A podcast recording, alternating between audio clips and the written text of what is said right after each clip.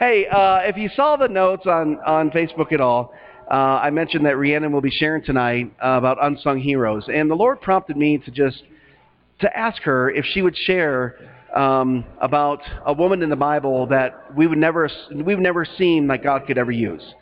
Uh, our whole series of unsung heroes has been going on for the last seven weeks. This is our eighth week, and uh, and Lord just said, hey, why don't you ask Rhiannon if she'll come and share about a woman in the Bible of unsung heroes? And so um, I've known Rhiannon for for uh, 11 years, yeah, something like that, and uh, watched her go through her own journey. And I won't I won't spoil any of that for her, but um, just just has grown into this amazing woman of God, an amazing wife, an amazing um, mom and sister and friend and daughter. I mean, just she's really just a, a great woman of God. And now the stuff that she's taken and learned and has been mentored in, she's now pouring into other women. Uh, and that's just exactly what God wants us to do. Just take what you have and give it away and reproduce me and others. So why don't you guys just stand and put your hands together and honor Rhiannon tonight. Thank you for doing that. Amen. Thank you, thank you, thank you. Bless you, sweetheart.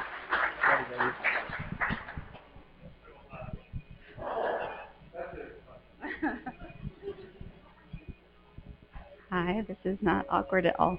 Um, so, um, so when Lonnie first asked me, he asked me last week if I wanted to speak, and I was like, I sent him a picture of an emoji face, like freaking out. He's like, I don't know what that means. I was like, I'm just panicking. Um, and then he said he wanted a woman's perspective on a woman in the here in the Bible, uh, unsung hero. And my first thought was Rahab, and um, which is funny because I mean a lot of people you could think of Esther and Ruth and Mary and um, they've just done some amazing things. They've changed the course of a nation, um, saved their people, brought the Savior, like some really big, um, big things. Um, I'm sorry, I'm going to look at my notes because I don't normally do this. Um, so, and so I think the reason for me it spoke to me is um, the Lord has done so much in my life. So I can relate very much to Rahab, which is kind of funny because in the Bible she is known as a harlot. She is said Rahab the prostitute. Um, she was probably an adulteress, I'm sure. Like she, um, this is how she was known and identified. And um, so if you don't know my story, I mean, not everybody does, but I had, I walked through a lot of stuff. So like the per- I love how you can see a person and you judge where they're at, like oh they must have it all together, or they don't know what I'm going through. And really, until you know someone's story, you don't understand what God has really done in their life, um, and and and the road they've walked. Um, I ran from church. I ran from anything for a very long time, and um, but God continued to pursue me, and um, it was a long road of bad relationships, uh, drinking, depression, anxiety, health issues, um, eating disorder for a really long time, and um, I was a slave to those things. I and I didn't know how to get out. Um, but again, God is so graceful in pursuing His children that um, He was just always there. And so I feel like I can really relate to her because like this was how she was known. This is where she was in that point. So I saw myself in that dark place. And um, but that's not where her story ended. And I love that the Lord uses um, us in those places for like a great story of redemption. Um, so let's see. Um, okay, so start with so to understand where we're at in Joshua 1, Moses had already died, and Joshua is now taking over. Um, he was being prepared to take over the promised land, and the next thing they had to do was cross the Jordan into um, take down Jericho, which is filled with the Canaanites. Um, they worship Baal, which was he's known as like a storm god or rain, something like that, um, and probably Asherah. They were related together. She was known as the god of the earth and fertility. So when they worshiped them together, they believed the rain would fertilize the land and they would be fruitful that way. Um, their practices included magic and sorcery, possibly child sacrifice, um, sex with sacred prostitutes, and overall sexual immorality was a lot of what we've seen, which we've seen before in Sodom and Gomorrah and, and a lot of these um, cultures. and because of the, this idolatry in Joshua, sorry, 6:17 uh, says the city and all that is in it are to be vo- devoted to the Lord. So that meant killed, destroyed, you take nothing. Um, the only thing that they were allowed to take was the silver, gold, bronze, and that was to be put in the treasury for the Lord. Um, so everyone was set to be executed, basically. Um, so this is where Rahab lived. This was her probably upbringing, what she knew. She was a part of that. Um, so she didn't really have a lot going for her at that point. I feel like you, this is what you know, and I feel like we grow up in a place where this is what I've known my whole life. How do you change that? And really, until there's that pivotal point of the Lord coming in, and um, whether it's somebody speaking a word of truth to you or life, or um, and that's what we're called to do is to be that light. And I really believe that's what the spies did um, when they when they came to her. So who she was. So she so we have a city full of blatant sin. Rahab probably she fit right in. Um, she may have chose to be a prostitute. Maybe um, that was all she knew growing up. Um, it doesn't say that she was orphaned because it, it says that she asked for her family to be spared, but she wasn't living with her family. So typically that's not normal unless you're married um, for the woman to be living by herself. So this may have just been the decision she made. Maybe she was outcast. Um, we don't really know. And um, but who she was, was very clear. So Joshua 2 um, states that Joshua send, sends two spies to, to look over the land and said, so they went and entered the house of a prostitute named Rahab and stayed there. So no confusion, that's who she was. That was her identity. That's how she was known. That's how she was perceived. That's how she saw herself, I'm sure. Um, she wasn't a saint. She wasn't Esther, where she had this understory and she was orphaned, and this is pretty blatant of of where she was. Um, she had a lot to overcome, and that's again why I really love her story. Um, I feel like we we all have something that we've grown up with or that we've known that we have to overcome, and that's when the bigger it is, the bigger our God is that can do that.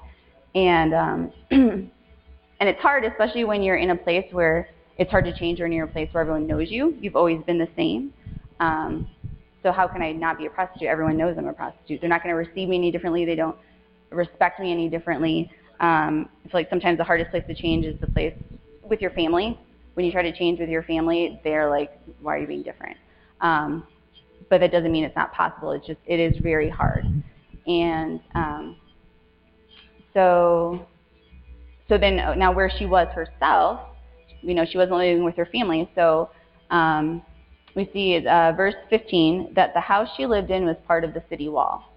Um, so there's the wall around Jericho. Her house is butted up against that, and there was houses. They think I don't know. Sometimes they say there's houses that were already built there, and they built the wall to fortify it with the homes that were there. Um, my first thought was access for her. Um, she's a businesswoman. Um, access for the men that are coming and going out of Jericho. There's, I'm sure, a lot of traveling merchants that were coming through. Um, it even talks about how she, you know, she let the spies out of her window through the wall, and I'm, I wouldn't be surprised that she's used that before, like people that were married or didn't want to be seen. Um, and, but it's interesting because that placement also also allowed her to to help the spies. Like the Lord still used that um, to, to, she was in a place to to be used. I, I, I don't. There's not a good way. my words aren't working. I'm sorry. Um,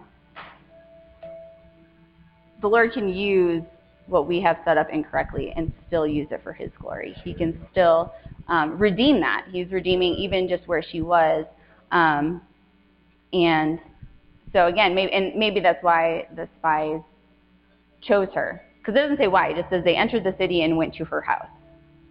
Um, and you're thinking these godly men are at a prostitute's house. That makes sense. But again, she has easy access. She's in the wall. She, um, they may have thought it been easy to be missed. Why would anybody think anything of a couple of guys going to the prostitute's house? Like that's normal. Um, so, and again, I don't know. I just, um, thinking of where her placement was, where her access was. Um, you know, I'm sure the Lord led them there because He knew there was someone there that that wanted more. Like He knows our hearts, no matter despite what your living situation is, where how you are acting out, what your um, actions are. He knows our heart, um, and so He knew there was something more to her, and that He was going to use her. Um, so, and then, okay, so if we look at those two things, who she was at that time when we meet her and where she was. She's in Jericho. She's Baal worship, I'm sure. Um, she's a prostitute. So she doesn't have anything going for her. Um, and those two things, who we see ourselves are at, at whatever point we're at and where we are, uh, cripple most people. Um, she was brought up in a paganistic society. Her family probably all worship Baal. Um, pro- prostitution could have been one of her only options. Um, and it's easy to, to say, well, what else am I supposed to do? This is all I know. Why would I do anything else? We um, blame our upbringing or how we were raised for the choices we later make. We use our circumstances as a crutch uh, or an excuse for our actions. Well, well, my parent was an alcoholic, or you know, my dad was absent, or um, my spouse died, or my child got sick, or all these things, and they're very true. It doesn't make them not true, and it doesn't make them not hurt, um, but it we we can choose to stay there. And um, for her, I mean, really, it looks you say, well, we don't don't expect much more from you. This is all you know. This is all you have. So really, you're probably doing the best you can. Um, but that's not how God views us or um, the plans He has for us, no matter where we're at. Um, and I can identify with her, you know, just not in the specifics. And I think we can all relate to those places, though, of um, things falling apart, and then you can continue to follow that path. Um, I mean, I, I was raised in church, but and my home life was a mess. My parents tried for 20 years to make the marriage work, and it didn't. Um, and in the midst of that, I just really didn't see the Lord and was never fully close to the church to really go that way. So I went the other way um, and tried to fill the void of all the things a girl needs um, in every wrong place. Um, and again, I could say there's a season where, you know, well, my parents' marriage was a mess and my dad was critical and I X, Y, and Z. But there also came a point in knowing um, I an eating disorder for a great majority of my life, and I remember at one point talking to my mom and and saying, I know no one's making me do this. Like I can't blame you for the decisions I'm making. Um, you know, as a little kid, yes, that there's those influences, um, but really, really being able to recognize I'm the only one that is that has chosen the path that I've taken. Um, and it's hard because when you get there, then you know it's a good place because you know I'm the only one that can change that with the help of the Lord. But until we know that, nothing's going to change anyways. Um, but sometimes we stay there because it's familiar. This is comfortable. I remember for me with having to, um, and the eating disorder was a big thing for me because that was very much identity. Um, um, saying, I know I don't want this anymore, and I have no clue how to get to the other side. I don't know what the other side looks like, and that's scary. I have no clue because for the greater majority of my life, I didn't know healthy. I didn't. I didn't have a very high self worth of opinion of myself, um, and that can cripple us. This is all I've known. This is all I've ever done. I've always been alcoholic. I've always been depressed. Like I don't. This is not free, but it's comfortable. But it's familiar but it's what I know, and we we will almost cling to that sometimes because of the the fear of the unknown. Um, but I love that Rahab, when she's presented with the opportunity, she jumps at it, and um, because she could have. Um, sorry, I'm getting ahead of myself. No, I think I'm right where it's. Um, like she she could have turned in the spies when she saw when she, she came across them. She probably would have been rewarded because they were on high alert that we they knew where the Israelites were camped. They knew that they were coming to attack them. They knew that all that they had done up until this point, moving that way. Um, she could have played it safe. Like I am going to protect myself. We are very very much into self protection, um, self defense of ourselves. Um, because because to do anything other than to turn in the spies because they came to her. They somehow knew immediately that they were there.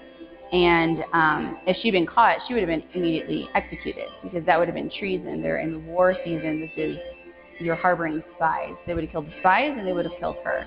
So she's risking her life. Um, and that's that was a huge risk and that's where I feel like she took a point of I can stay safe, I can stay comfortable, I can stay familiar, or I can take that big risk because I want more. Um, and that's like that's faith. Like that's there's so much more to, to take a big risk like that. We don't risk big in a lot of things in our day. I feel like I'm going to play it safe. I'm going to be comfortable. I'm going to do what I know. I'm going to stay in the places I know with the people I know, doing the things I like to do. Um, but she I feel like there had to be a stirring in her heart of this may be my only opportunity. Um, she probably didn't understand it because, again, she was raised in this paganistic culture. Um, she was a prostitute. She probably figured, why, why is there really more for me? These had to be questions. Um, but she was still willing to risk big. She was willing to give up her comfort for freedom that she didn't even know for sure would be there. Um, I myself ran from a lot of those opportunities when I, I would hit rock bottom and the Lord was there and nope, I'm going to try one more time by myself. Um, and I did that a lot of times. Um, and we do that. Nope, I got this. I'm still in control. I um, am still very comfortable in my mess. Um, we fear the unknown, losing control that we don't have anyway. Um, but again, God is always there, ready with more grace and ready to say, sure, when you're ready. Um, and, and and so here, this is where I love. This is where I see why she risked big and was willing to risk her life. Um, so Joshua uh, 2 9 through 11, she says, I know that the Lord has given this land to you, and that a great fear of you has fallen on us, so that all who live in this country are melting in fear because of you. And just that first sentence, she says, I know. In the Hebrew, that means yada, which uh, means to know, to perceive and see, to acknowledge, recognize, admit, or confess. Um, this for her was, I believe, a declaration of faith. Like, I believe in your God. Like, right there. Like it says, believe, say that you believe, you're saved. And um, I believe that the Lord has given you this land. It's done. And at this point, I feel like she probably had more faith in that than the Israelites did because they were coming to spy, they were coming to scout it out again. What does it look like? Um, and she's like, oh no, I know. Like you guys are going to destroy it. Um, and so that had to be encouraging for them. I feel like. Um, she goes on to say, we have heard how the Lord dried up the water of the Red Sea for when you came out of Egypt, and what you did to Sihon and Og, the two kings of the Amorites east of the Jordan, whom you completely destroyed. When we heard of it, our hearts melted, and everyone's courage failed because of you. For the Lord your God is God of heaven above and on the earth below. And like that one paragraph right there, I feel like is huge because now she's acknowledged your God is the God. I believe and I know what he will do. I feel like half the time as Christians, we can't even say that half the time. Like, is he your God? Well, yeah. Is he going to heal you? Um, not sure about that. Not sure if I believe in the things he's done, even though we've heard of the things he's done. She's just heard, and she's like, I know I believe, and I know. And that whole statement is is faith. That's belief. Um, for one, the Canaanites um, only believed that their God had influence over one arena. So, like Baal, he had influence over the rain, or I don't know exactly. Sorry. Um, so they they could be over the water or fertility or the stars. They only had one arena. Um, they were not over heaven and earth. That was not possible. Um, so that would have been a huge mind shift for her, growing up your whole life and then saying, no, this is you. You are the creator of all. This is yours. Is huge. Um, so for her to believe this meant that she was starting to grasp the fullness of who Israel's God was, and now she has acknowledged and confessed that He's the God of all, um, which is just amazing to me because I feel like it for her.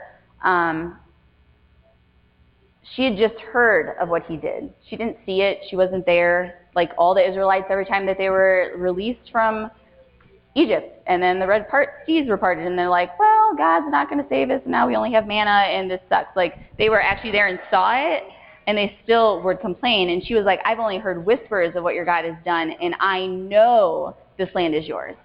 Um, and she probably, my guess is she's probably heard about what um, Israel's got had done from her clients coming through, the talk on the street there. Um, and I, so I'm trying to imagine, like, okay, you're a prostitute, got all these guys coming through, and they're talking about what Israel's God has done. Now they just destroyed another king, and they just destroyed this other city. And as a, I'm trying to think, as a, this girl that she she has hope, and it has to be stirring her that like, well, maybe maybe he could be my God. Like maybe he would save me. Like maybe maybe there's more. Maybe he would fight on my behalf. Like, and for her, this has to be completely unfathomable because that's not possible. This isn't her God. This isn't her life. She's not an Israelite. Um, you know, was that even possible? But I feel like she had such hope for more that she was willing to, again, risk for that, dream of it. And I feel like sometimes we don't let ourselves dream, and that is that's my issue. I was I'm a very practical person, and when I met my husband, he'd be like, let's, he wanted to dream big. So like if we had $10 million, I'm thinking, and he goes on with his long story. And I'm thinking, okay, if we had $1,000, this is more rational of where my brain goes. And it's just realistic. But he's really helped me. Of course, I'm really realistic, but he's helped me to, well, why can't you just dream big? And my mind was, well, it's probably never going to happen. Why would I, why would I dream for something that's not not going to happen. And he's like, but why can't it happen? And why not allow yourself to dream? And for her, it was probably the same thing. This is totally unrealistic. We're basically set to die. Israel has killed, God has killed everyone before them. He's going to kill us too. But she had hope. And I love that. Um, okay, so. And she gave the spies all the info they needed, which I thought was actually pretty good because she had to just basically set them up to be like, oh, we're, we're good. Like, we've got this. Everyone's terrified. So she's uh, pretty cool that way. She could have like held out and been like, well, if you help me. Um, but the stories that she heard brought life to her heart. And that's what we're supposed to be. Like our stories, our lives, our testimonies of what God has done is what is supposed to, it should stir the curiosity of the people around us. It should encourage those around us that, man, if he can heal you from that, like if you walked out of that and you're here, like, wow, like he's got to be able to do something for me. Um, and like if this God cares for you, he fights for you, he heals you, he wouldn't he do the same for me? And it's like that's really what her heart was. Like I want to be on that team. like, I want to be where you are. Um, and we should have people saying that of us. Like, I don't know what you have, but I want that because I want the freedom that you have, and I don't know what that looks like, and I don't know how you got there, and I, it's not going to be the same for me, obviously. But but how do I get that? It should stir people just to see the Jesus in us of what we've overcome, and that's why our testimonies are so important. And I think it's so powerful. I loved when we did that. Um, when we had all the ladies share their testimonies because you can get a glimpse at look at somebody and go, oh, like yeah, she has it all together. Like we don't have anything in common, or you know, she's always looks great, head to toe, nailed it on point. And then you hear their testimony. It's like, you walked through what? God did what? and to really be able to connect with the heart of someone and know like, wow, God is so good and he loves us so much and he brought you out of so much and it encourages it encourages me it encourages me to share mine and i love hearing other people's testimonies and that's what we should testimonies should do and we should not be afraid to share that um, because i feel like we want to cover the dark places. Well i was a prostitute. We don't really want to talk about that. Let's just talk about where i'm at now. Well no. Okay you got free out of something. You're going to bring freedom to a lot of other women. Like that's, I believe, is is her character of what she's carried because throughout the entire Bible, anytime she's mentioned, it is Rahab the prostitute. Rahab the prostitute. Even after they're talking about how great she is, Rahab the prostitute. Like she she didn't really live it down, but I feel like when you contrast that with where she ends up, that just shows the greatness of God in that. Um, um, so she says, I believe you, you guys will win. This is your land. It's a fact in her eyes. Um, she believes it so thoroughly that she's really she's willing to risk her life, and yet she's bold enough to present a request to the spies to spare her family. So she's not only like, I believe, but now she's bold. Like, I'm not just going to ask you to spare my life, I need you to spare my family. And again, we don't even know why she's not living with her family but she still is going to fight for them.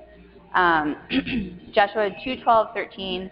Uh, now then, please swear to me. Please swear to me by the Lord that you will show kindness to my family, because I have shown kindness to you. Give me a sure sign that you will spare the lives of my father and mother, my brothers and sisters, and all who belong to them, and that you will save us from death. Um, so she knows that death is imminent, and she wants out. Um, so they make an agreement, only binding on um, if she doesn't disclose what what they've discussed, um, all of her family has to be in her home when they come. Says anyone out in the streets at that time, they're not responsible for. Um, and that she tie a scarlet cord in her window.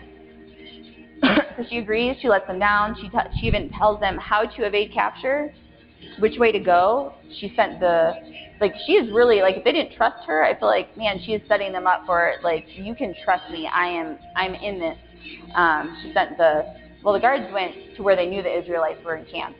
She sent them in the opposite direction and said, stay there for three days. Um, so she helps them escape. Now, I've read this part a million times. You know, she tied the scarlet cord, da da da, that's great. Um, I figured she just, that was, maybe she had the cord there and they like just tie it so we know which one's your home. But in the Bible, there's meaning to everything. Um, so in the Bible, the color red or scarlet represents blood, um, so life, covenant, um, or redemption. And so as we know, you know, they would sacrifice the bulls and the rams, and their blood was seen as atonement for their sins. Um, this directly mimics the Passover. Um, when they were in Egypt, the blood was put on the doorpost, and it, it signified a covenant with God that I'm one of your people, pass over us. Have mercy. Um, and and then again, obviously, with Christ sacrifice Himself, His blood covered us and um, gave us mercy when we deserved judgment. He took that. Um, his blood was our redemption. So this cord represents her um, allegiance, I believe. You know, like I'm on your team. You know, like you play flag football. Which colored flag do you have? I'm on your team. Um, it was an outward statement, though. So it wasn't just, oh, inside I've said the prayer and this is who I am. No, she was like, it's a public announcement, really. It's hanging in her window. Now, nobody else knows what that means, but you don't know. They're on high alert. They could have questioned. They could have come back. Many things could have happened. Um, I also believe it was an outward sign of hope for her. Like, this is my hope. Um, to picture like it's like a she's waving a red flag, not, not a white flag in surrender, but a red flag of here I am. This is my hope. Um, I'm in covenant with the Holy One. Like, pass over me, have mercy. Um, and such a profound and small act, but an outward reflection of the inward conversion conversion um, that I believe she had at that in that day. Um, you know, could have been all the stories that she heard up until that point were the seeds that were planted of this God and her dreams that were being stirred for more.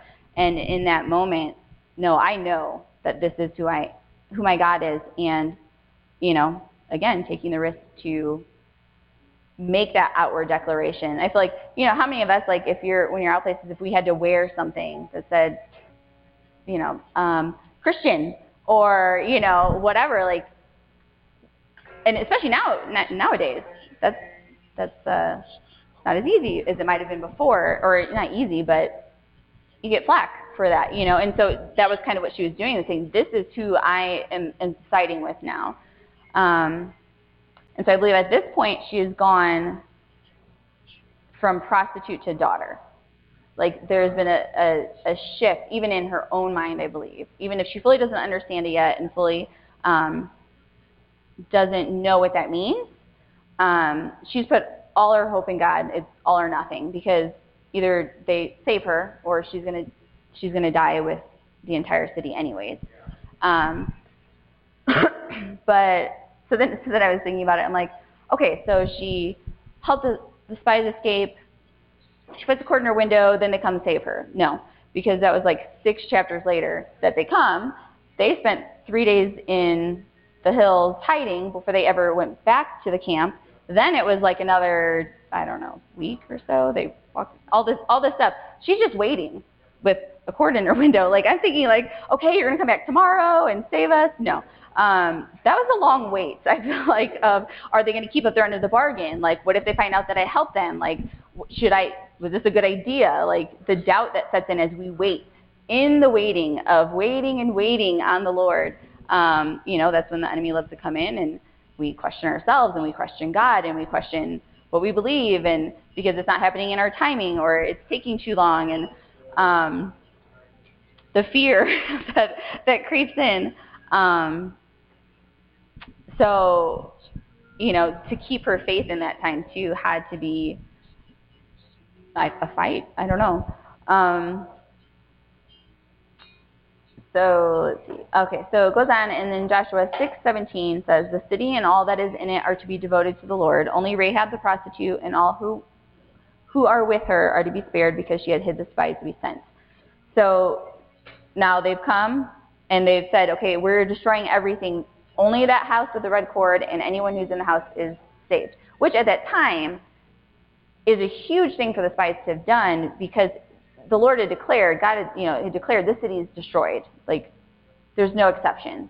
Um, but they had grace, and that's huge because she was set. She was set for death, um, and so she just went from death sentence to pardon.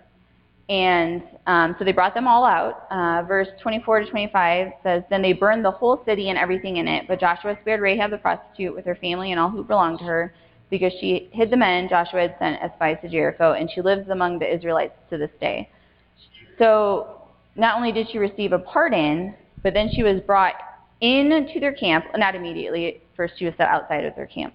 Um, but she was brought in, so now she is one of them. So she was not only physically removed, but I believe she was symbolically brought out of her place of sin and now into her place of freedom, of healing, of a, a new start that we always, I just want to start over. And she was physically brought from death to life um, because of because of her faith, and then her faith that she actually because you can believe it. She could have known, like I know your God is going to take this land.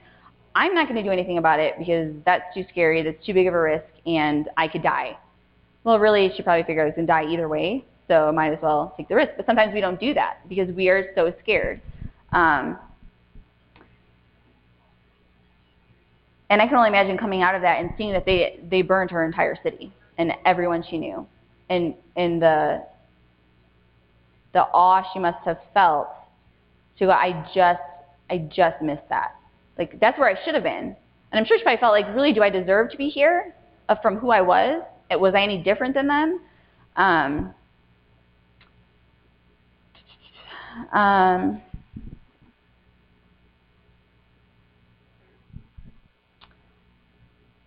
oh, sorry, I just lost where I was. Um, so this like just to take this short amount of what happened, and she has now become so introduced Rahab the prostitute, and then we go, and now she's spoken of and mentioned among great men of faith in the Bible. So not just mentioned among people. She's one of the only she's besides Sarah in Hebrew 11:31, she's the only woman that is mentioned for her great faith. So she has now talked about with Noah and Moses and Isaac and Abraham and Abel and Enoch who didn't even die, he was just taken like and and and, and then there's Rahab the prostitute. So, and just how she's mentioned. Hebrew 11:31. By faith, the prostitute Rahab, because she welcomed the spies, was not killed with those who were disobedient. So she's still known for who she was, but but it's they're saying because of her faith, like you're just mentioned with men, and they, you know, as we know, they don't mention a lot of women unless it's really important. And so here's a prostitute and now she is known for her great faith. Um, James 2, 24 to 25 says, You see that a person is justified by what he does and not by faith alone. In the same way, was not even Rahab the prostitute considered righteous for what she did when she gave lodging to the spies and sent them in a different direction? Um,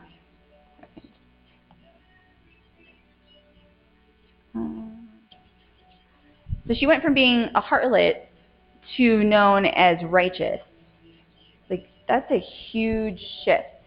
Um, righteous meaning virtuous, morally right or justifiable, decent, upstanding, free from guilt or sin. Like your slate has been wiped clean, and you are no longer seen that way, even though they talk about her that way. But I think too, it, it, it's a contrast to say she was a prostitute and she is righteous. To show like this is who you were, but this is how you this is how God sees you and this is who you are because we can go from, well, I was an alcoholic, but I am actually holy. I was a cheater. Now I'm not. Like any of those things. That's where like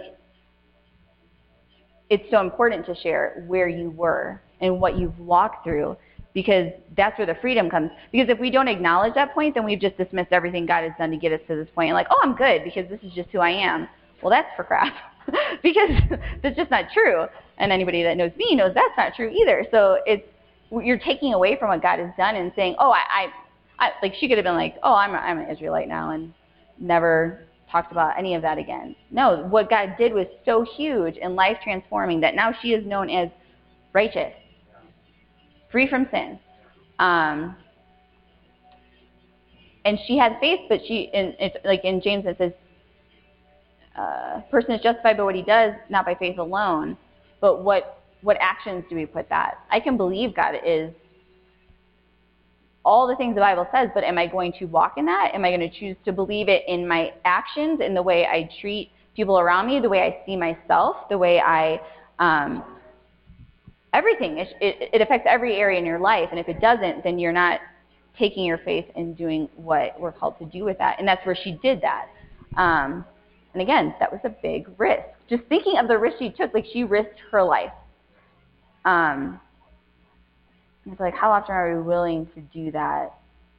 Um, if we don't know that there's like, why no? the you know we can risk, but well I know I have a safety net here and it'll be okay and da da da. She had nothing. She made an agreement, but the spies could have been like, oh sorry we can't keep up our end. They could have just killed him anyways. Like she didn't know, but she knew what she heard of God, their God, and she had hope for more. Um, so God used this prostitute young girl who was um, certain for death and she became the key piece in not only helping the Israelites, but now she has saved her entire family. So she is not just, you know, oh, I saved myself. Because she could have just stopped there. Because, you know, she wasn't living with her family. Maybe they weren't, I don't know, talking. I, I don't know. Um, but, you know, she went beyond that to save every person in my line. She just changed their entire trajectory. So now she has just changed the heritage for the rest of the people that in her family. Um, and because of that, she goes on to now be in the genealogy of Christ. she marries Sam, Salmon, um, who is believed to be one of the spies that she helped, um, and they, she becomes the mother of Boaz. So now in Matthew 1:5, she is listed as in the genealogy of Christ. There's Rahab the prostitute. I think that's probably the only time that she wasn't listed as Rahab the prostitute. I don't know. um, but I mean, can you imagine? So all it lists her kids and who they have and where they go, and boom, there's Jesus. Like, you're now an ancestor of the Savior. You are a prostitute, and you're over here. Um, because she chose to believe, and she chose to then act on her faith. Um, I love it because God didn't look at her and see a prostitute. He saw who He had created her to be. He saw her, His daughter, created in His image, um, and He called her to more. He continues to give us the opportunities to um, to be more, to do more, to um, continue to know Him more, and you know, he didn't look at her and say, "Oh, I'm not going to use you. Like you're not, you don't have your crap together." Um, he would never use any of us because none of us have our crap together. Um, but I love it because where she was, she could have been like, "This is," and a lot of us have been there. Well, this is where I'm at. This is just my life. But for God, this, our story's never done. He's never done with us. He's always pursuing us to to, to fulfill what He's called us to do. Um, and he's, then He's always waiting there with more and more grace for when we fall and, and choose not to walk that way. Um, one more opportunity to, okay, here's my hand out again. Would you like to come? Um, and he doesn't identify, you know, that's how she saw herself. That's how she was seen by everyone around her. And God said, no, but you're my daughter, and I have greatness for you. And that's what he has for all of us. If we would stop and allow ourselves to see that, we get so stuck. I feel like um, this is who I am. This is my, you know, I've always struggled with depression. I, I did. I struggled with depression for a long time. I guess it's just where I'm going to be, like, you know, and God's like, no, I don't see you that way. This is where you're at at this moment, but I've created you for greatness, and you're my daughter. You're not depressed. You're not an alcoholic. You're not all these things. You're a daughter. You're a son. So he calls us up to be more if we're willing to take the risk of what he's asking us to sacrifice. And for her, that was her life. She was sacrificing her life. For us, there's different things. It's our comfort. It's our pride. It's our um, thought of control. It's all the little things sometimes that we're so petty about. Well, I don't want to give up, you know, my new car or to do whatever. Our comfort, go on a missions trip. I don't really like that food. Like, he's calling us to so much more, and he doesn't see us how we see us and sometimes and that's I believe where we get stuck how we see ourselves and how we think how we think others see us as well despite what they do or don't think when really we need to be focused on what does God think of us and what is he calling us to do um, he never gave up on Rahab and I feel like because of that and because she chose to risk big and put action to her faith she saved her entire family and now how she is known, what she probably did with her life from that point, will always be known for her great faith. She changed an entire generation of her siblings, her parents. Now, what they chose to do at that point, I, I don't know, but now they're in that culture, so they are set up for you have you, grace, for God's mercy, for love, um, and we don't realize too. The thing she could have just thought of herself. Well, I don't want. If they find out, I'm going to be killed it wasn't just about her. She just saved her entire family. And the decisions we make um, don't just affect us; they affect our spouses and our children and our parents and our siblings and and our our work environment, our um, every every sphere that we have influence in is it's not I'm choosing to um, stay where it's comfortable for me. You're you're not allowing God to do what he what he has for that place. Not that he won't get it done, but you're not just inhibiting yourself. You're holding back from your home, from your workplace, from your school, um, and yeah. So I I love her because she she jumps on the opportunity, and I feel like we get that. And she was probably very desperate. She had nothing else. It's this or I die and it's this and I die or this and I don't and I die anyways.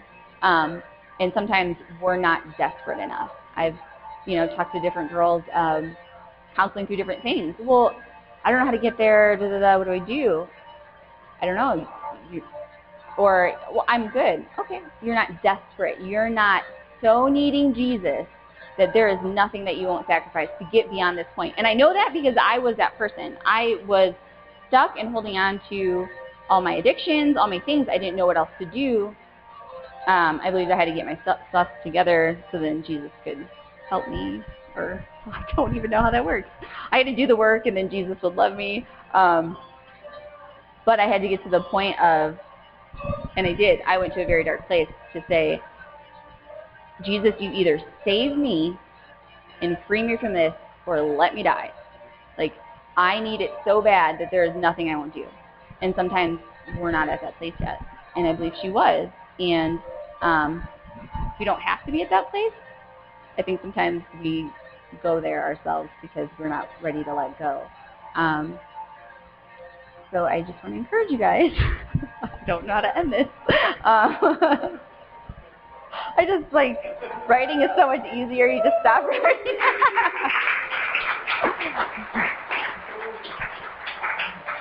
so yeah, that's that's all I have. Okay. Um, Lord, we just thank you for for who you are, for not for even the things you do, just for who you are. You love us. You're you're God. You um, you're our Father, and you love us as your children. And just the way you loved Rahab and used her in her darkest place, in the dirty place, in the shame that we tried to hide and usually run from you, you pulled her out of that and and allowed her greatness and brought her up to the place she was supposed to be, known as your daughter. And that's what you have for all of us, Lord. I just pray that you um, touch everyone here tonight, Lord, that they can get a revelation in any area where they don't see you or feel that they can't get free from or that they're just not able to be used yet, whether because they're too young or they're stuck in addiction somewhere or just the circumstances of re- repeating going around the mountain, Lord, but that you are the one that breaks us free from all those things. And that you never, it's, we're never done. We're never done. You're never stuck. It's never over. You're never, um, he's never given up on us. He's always waiting there with one more opportunity and one more opportunity to walk us into the freedom and to the over, other side of uh, whether it just be a mind shift or healing in our body or freedom in any area, Lord, that you want more for us than we want for ourselves.